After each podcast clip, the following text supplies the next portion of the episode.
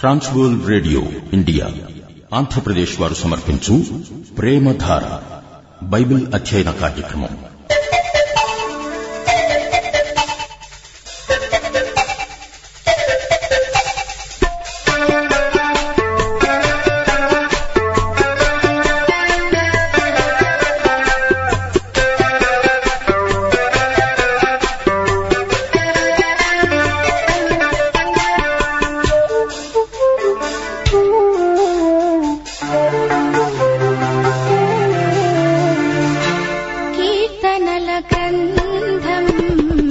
भक्तिभाव प्रबोधम् कीर्तनलकन्धम् भक्तिभाव प्रबोधम् भक्तिगुरुपुराग भरितम् मुक्तिनो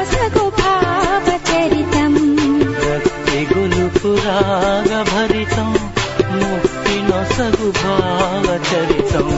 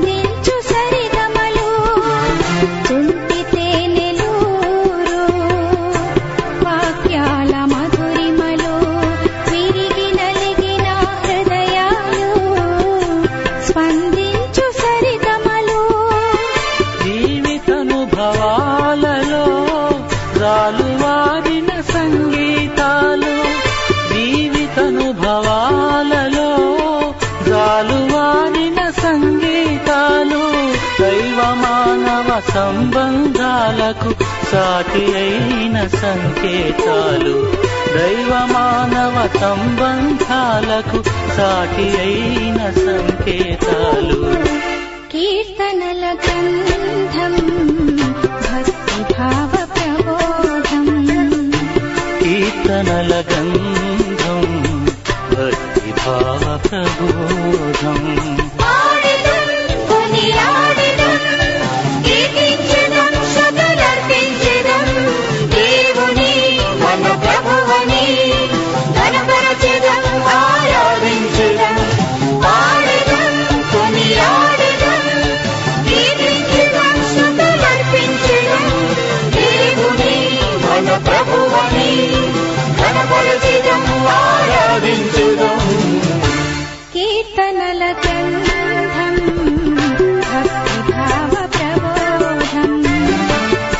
कनलगन्धम् भक्तिभावप्रबोधम्।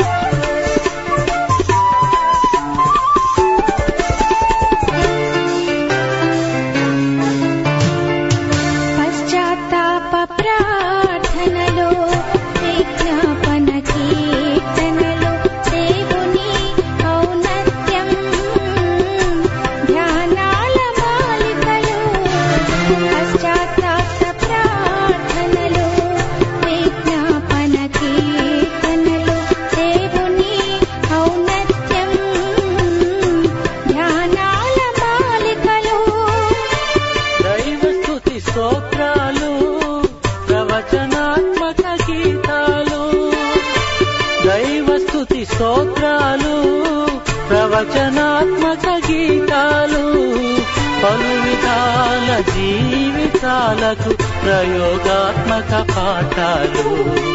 పలు విధాల జీవితాలకు ప్రయోగాత్మక పాఠాలు. కీర్తనల గ్రంథం కీర్తనల గంధం భక్తిభావ ప్రబోధం.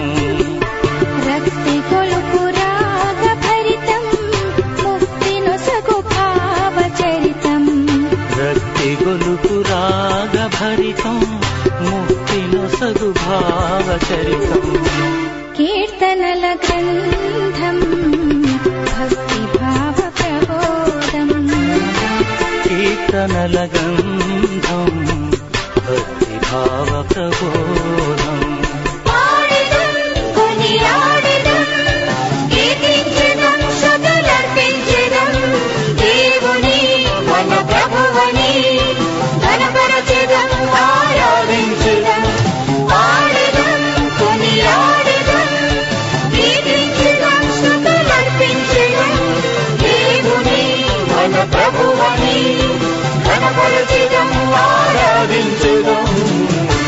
కీర్తనల గ్రంథం భక్తిభావ ప్రబోధం కీర్తనల గంధం భక్తిభావ ప్రబోధం.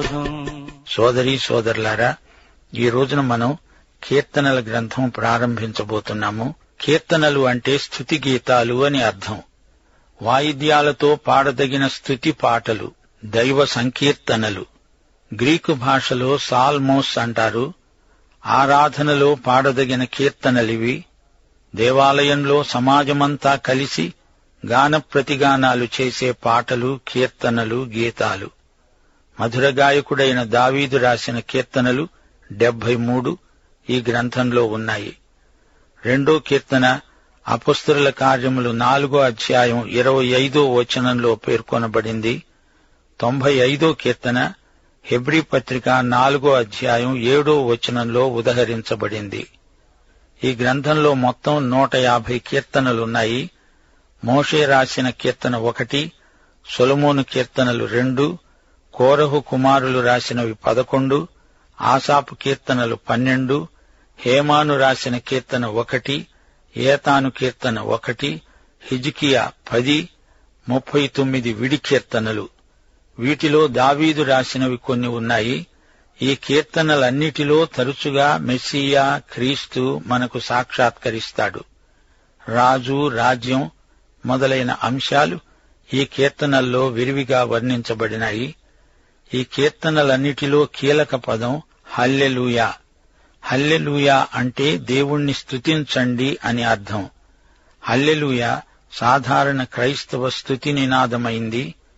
ఈ నినాదం మన హృదయంలో భక్తిభావోద్రేకం కలిగిస్తుంది. యాభై నూట యాభై కీర్తనలు ఈ గ్రంథం మొత్తంలోకి ఎంతో కీలకమైన కీర్తనలు. యాభయో కీర్తన ఆసాపు రచన నూట యాభయో కీర్తనలో ఆరు వచనాలున్నాయి. హల్లెలుయా నినాదం ఈ ఒక్క కీర్తనలో పదమూడు సార్లు రావడం గొప్ప విశేషం. నూట యాభయో కీర్తన ఈ గ్రంథమంతటికీ మకుటం అని చెప్పవచ్చు. కీర్తనల గ్రంథం బైబిల్ అంతటికీ మధ్యలో ఉంది. కీర్తనలు భక్తిభావభరితమైనవి ఉద్రేక భరితమైనవి రచయితలు తమలోని అనుభవ వైవిధ్యాన్ని ఈ కీర్తనల్లో గానం చేశారు. మానవుని ఆత్మలో నుండి వెలువడిన గాన స్రవంతి ఇది. నూట పంతొమ్మిదో కీర్తన బైబిలుకు సరిగా కేంద్రంలో ఉంది. నూట పంతొమ్మిదో కీర్తన అంతా దేవుని వాక్య విశిష్టతను విపులంగా వర్ణిస్తుంది. విశ్వాసులకు ఇందలి కీర్తనలు ఎంతో ఆదరణ కలిగిస్తాయి. కీర్తనలు దేవుని సంఘ స్వర సమ్మేళనమని చెప్పవచ్చు. లేఖన సారాంశమంతా ఈ కీర్తనల్లో నిక్షిప్తమై ఉన్నది. భక్తులందరికీ ఈ గ్రంథం ఎంతో ఆదరణ గొలుపుతుంది. మానవుని ఆత్మకు పరమౌషధం ఈ కీర్తనల గ్రంథం. మనస్తత్వ శాస్త్రజ్ఞులు ఈ గ్రంథంలోని భావగాంభీర్యానికి ఆశ్చర్యచకితులైపోతున్నారు.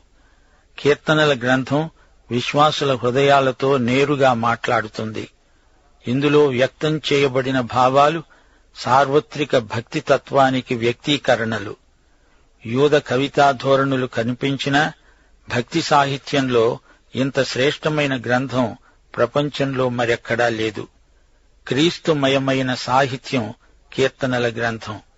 సువార్తలలో కంటే కూడా కీర్తనలలో క్రీస్తు ప్రత్యక్షం ఆధ్యాత్మికమై ప్రకాశిస్తుంది. సువార్తలు యేసు కొండపైకి ఎక్కి ప్రార్థించాడు అని చెబితే కీర్తనల్లో ఆయన ప్రార్థనే ఉంది. సువార్తలలో యేసు సిలువ వేయబడ్డాడని చెప్పబడింది. అయితే కీర్తనల్లో యేసు సిలువ వేయబడుతూ ఏమన్నాడో ఆయన మనస్సు ఆ సమయంలో ఎలా ఉందో చెప్పబడింది. సువార్తలలో యేసు పరలోకానికి ఆరోహణమై వెళ్ళాడని చెప్పబడింది. గాని కీర్తనల్లో పరలోక సింహాసనాసీనుడైన క్రీస్తు సాక్షాత్కారమున్నది. యేసు పునరుత్నమై లేచిన తరువాత శిష్యులకు కనిపించి లూకాసువార్త ఇరవై నాలుగో అధ్యాయం నలభై నాలుగో వచనంలో అన్నాడు మోషే ధర్మశాస్త్రములోనూ ప్రవక్తల గ్రంథములలోనూ నన్ను గూర్చి వ్రాయబడినవన్నీ నెరవేరాలని నేను మీ యొద్ద ఉండినప్పుడు మీతో చెప్పిన మాటలు నెరవేరినవి. కీర్తనల గ్రంథంలో ప్రత్యక్షంగానో పరోక్షంగానో ప్రతి కీర్తనలో క్రీస్తు ప్రత్యక్షం ఉంది.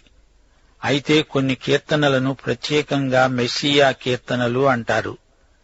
యేసుక్రీస్తు పుట్టుక జీవితము మరణము మహిమ యాజకత్వము రాచరికము ఆయన రెండో రాకడ మొదలైన అంశాలను పదహారు కీర్తనల్లో ప్రవచనాత్మకంగా చెప్పినా కీర్తనలన్నీ ఆ యేసుక్రీస్తును గురించే మాట్లాడతాయి. కీర్తనలలో చాలా వరకు స్థుతి కీర్తనలే. దేవుని గుణాతిశయాలను వర్ణించే కీర్తనలు. యేసుక్రీస్తును కీర్తనల గ్రంథంలో ఇస్రాయేలు జాతిపరంగా సందర్శిస్తామో. ఇస్రాయేలు క్రీస్తు సమైక్యమైనప్పుడే లోకానికి శాంతి సౌభాగ్యం. మానవుల తిరుగుబాటుతనం వల్ల ఎంతో నష్టం. అయితే కీర్తనల్లోని సందేశం సర్వకాల సర్వావస్థలకు అన్వయిస్తుంది. మరో విశేషం. కీర్తనల గ్రంథం మొత్తంలో దేవుడు తండ్రి అని భక్తులు ఆయన బిడ్డలని ఎక్కడా పేర్కొనబడలేదు. జాతిపరంగా ఎక్కడో ఒక చోట ఆయనను తండ్రి అన్నా ఆయన తండ్రి అయిన దేవుడు అనలేదు. కొత్త నిబంధనలో లాగా పరిశుద్ధాత్మ నిత్య సన్నిధి శుభప్రద నిరీక్షణ తేటగా ఈ గ్రంథంలో కనిపించవు అని మనం తెలుసుకోవాలి.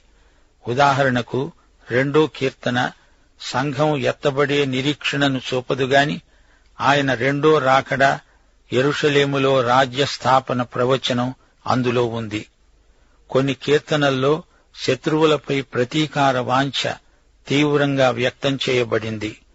అవి యుద్ధ దినాలు ధర్మశాస్త్రం అమలులో ఉన్న రోజులవి దేవుని న్యాయసమ్మతమైన తీర్పును కోరుతూ రాయబడిన కీర్తనలవి. అయితే కొత్త నిబంధనలో శత్రువులను ప్రేమించాలని కృపాసహితమైన ప్రబోధం ఉంది. ఈ వెలుగులో కీర్తనలను చదివితే మనకు అంతా విరుద్ధంగా ధ్వనిస్తుంది.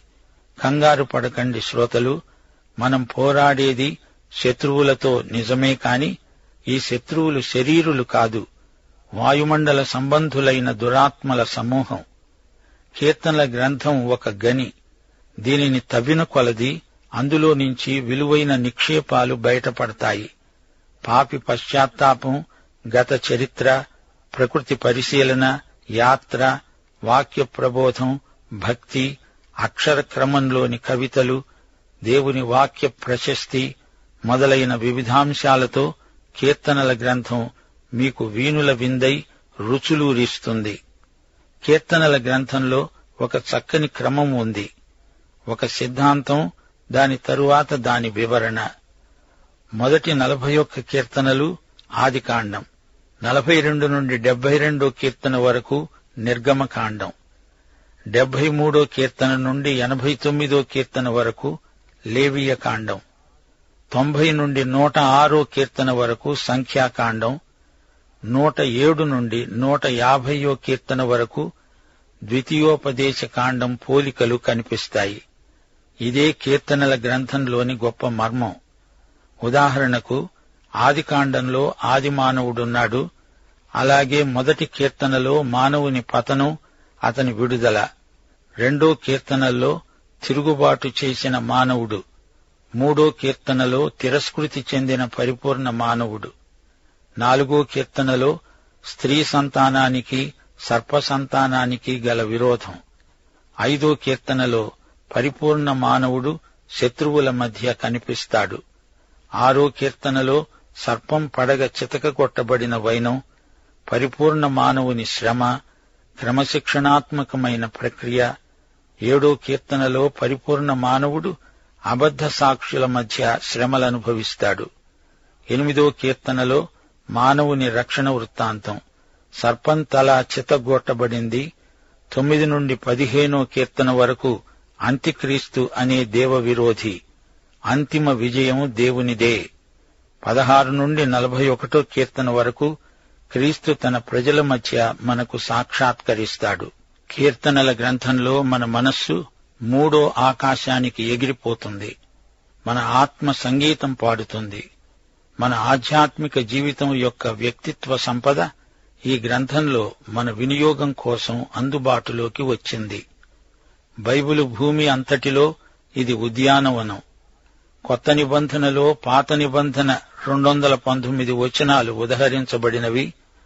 వాటిలో నూట పదహారు వచనాలు కీర్తనల గ్రంథం నుండే సేకరించబడినాయి. మరో మాట హీబ్రూ భాషలో ఇవన్నీ వాయిద్యాలపై పాడదగిన కీర్తనలే. అయితే అనువాదంలో అవి వచన రూపంలో ఉన్నాయి.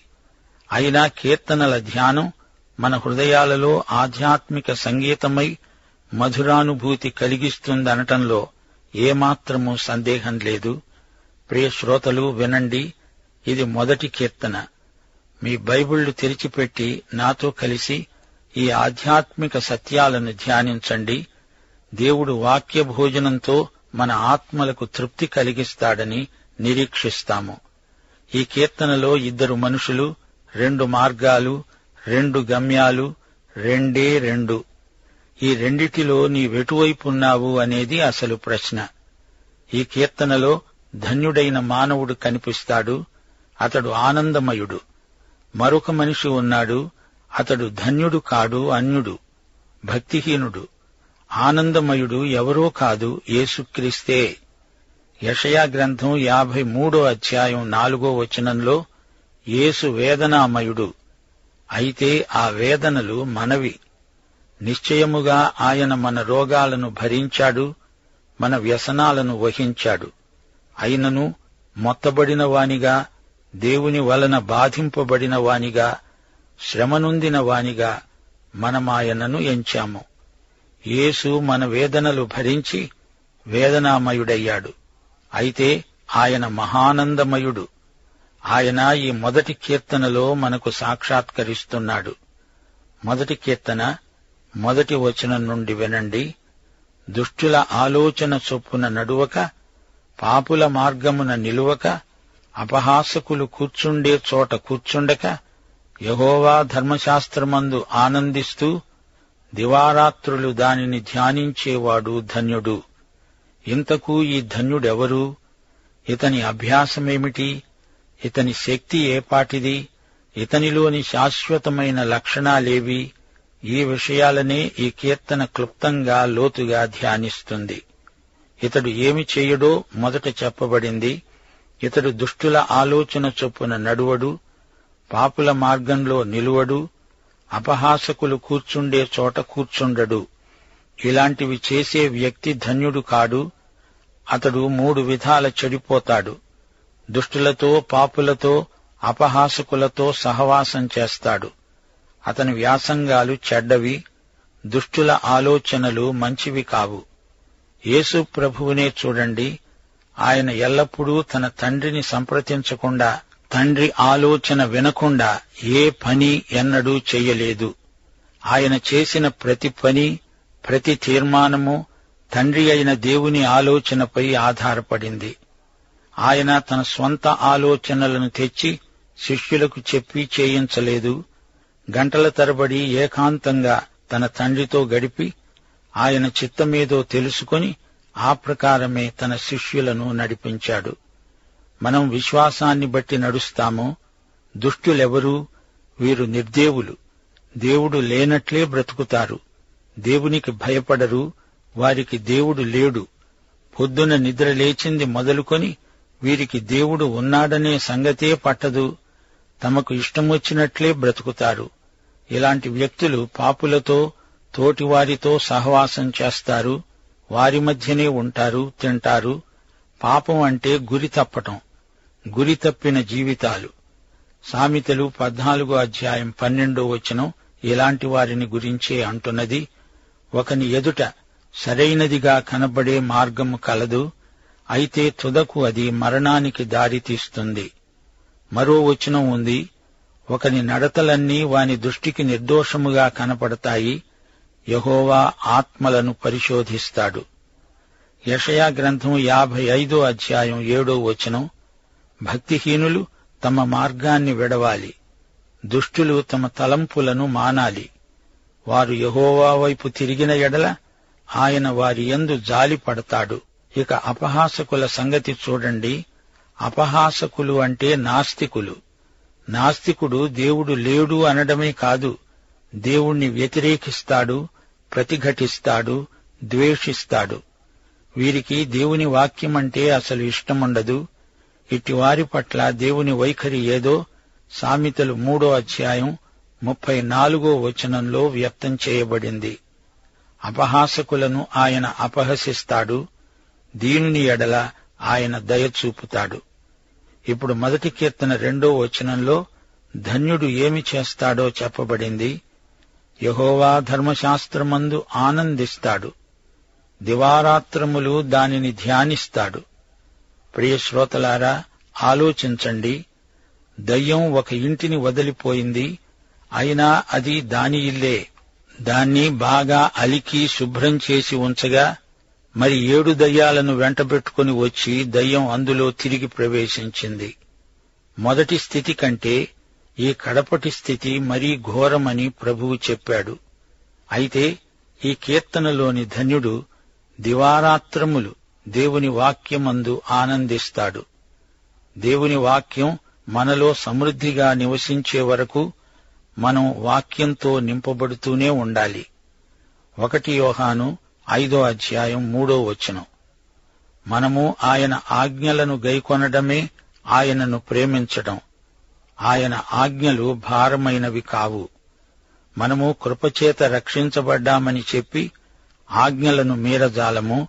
రక్షించబడిన వారికి ఆజ్ఞలు భారమైనవి కావు. కృపచేత మనం ధర్మశాస్త్రాన్ని మించి జీవించగలం. కృప మనలో ఆత్మ ఫలాలు పండిస్తుంది. కృప మనలను క్రమశిక్షణలో ఉంచి పెంచుతుంది నడిపిస్తుంది. దివారాత్రములు మనం దేవుని వాక్యాన్ని నెమరు వెయ్యాలి అనగా ధ్యానించాలి. మన జీవితాలను దేవుని వాక్యం యేసు పోలికకు మారుస్తుంది. మనలను లోపలి నుండి మారుస్తుంది. దేవుని వాక్య ధ్యానమే మన ఆత్మలకు ఆరోగ్యవంతమైన ఎదుగుదల. ఈ కీర్తనలోని ధన్యుడికి గొప్ప శక్తి ప్రాప్తిస్తుంది. అతడు నీటి కాలువల ఓరను నాటబడినదై ఆకు వాడక తన కాలమందు ఫలమిచ్చే చెట్టు వలి ఉంటాడు. అతడు చేసేదంతా సఫలమవుతుంది. తిరిగి జన్మించిన ప్రతి విశ్వాసి నాటబడిన చెట్టు. నీటి కాలువలు అనగా దేవుని వాక్యమే. కీర్తన నూట నాలుగు వచనం పదహారు. యహోవా వృక్షములు తృప్తి పొందుతున్నాయి. ఆయన నాటిన లెబానోను దేవదారు వృక్షాలు తృప్తి చెందుతున్నాయి. చెట్టు ఆకులు వాడవు అనగా సాక్ష్యం చెడిపోదు. సోదరీ సోదరులారా ఫలాలు వాటి కాలంలో ఫలిస్తాయి గాని ఆకు మాత్రం వాడిపోకూడదు. జాగ్రత్త. దుష్టులు అలాగున ఉండరు గాలి చెదరగొట్టే పొట్టువలి ఉంటారు. కాబట్టి న్యాయ విమర్శలో దుష్టులు నీతిమంతుల సభలో పాపులు నిలువరు. నీతిమంతుల మార్గము యహోవాకు తెలుసు. దుష్టుల మార్గము నాశనానికి నడుపుతుంది. దుష్టుల అంతము నాశనమే. యోహాను సువార్త పదో అధ్యాయం పదో వచనంతో ఈ పాఠం ముగిస్తాము.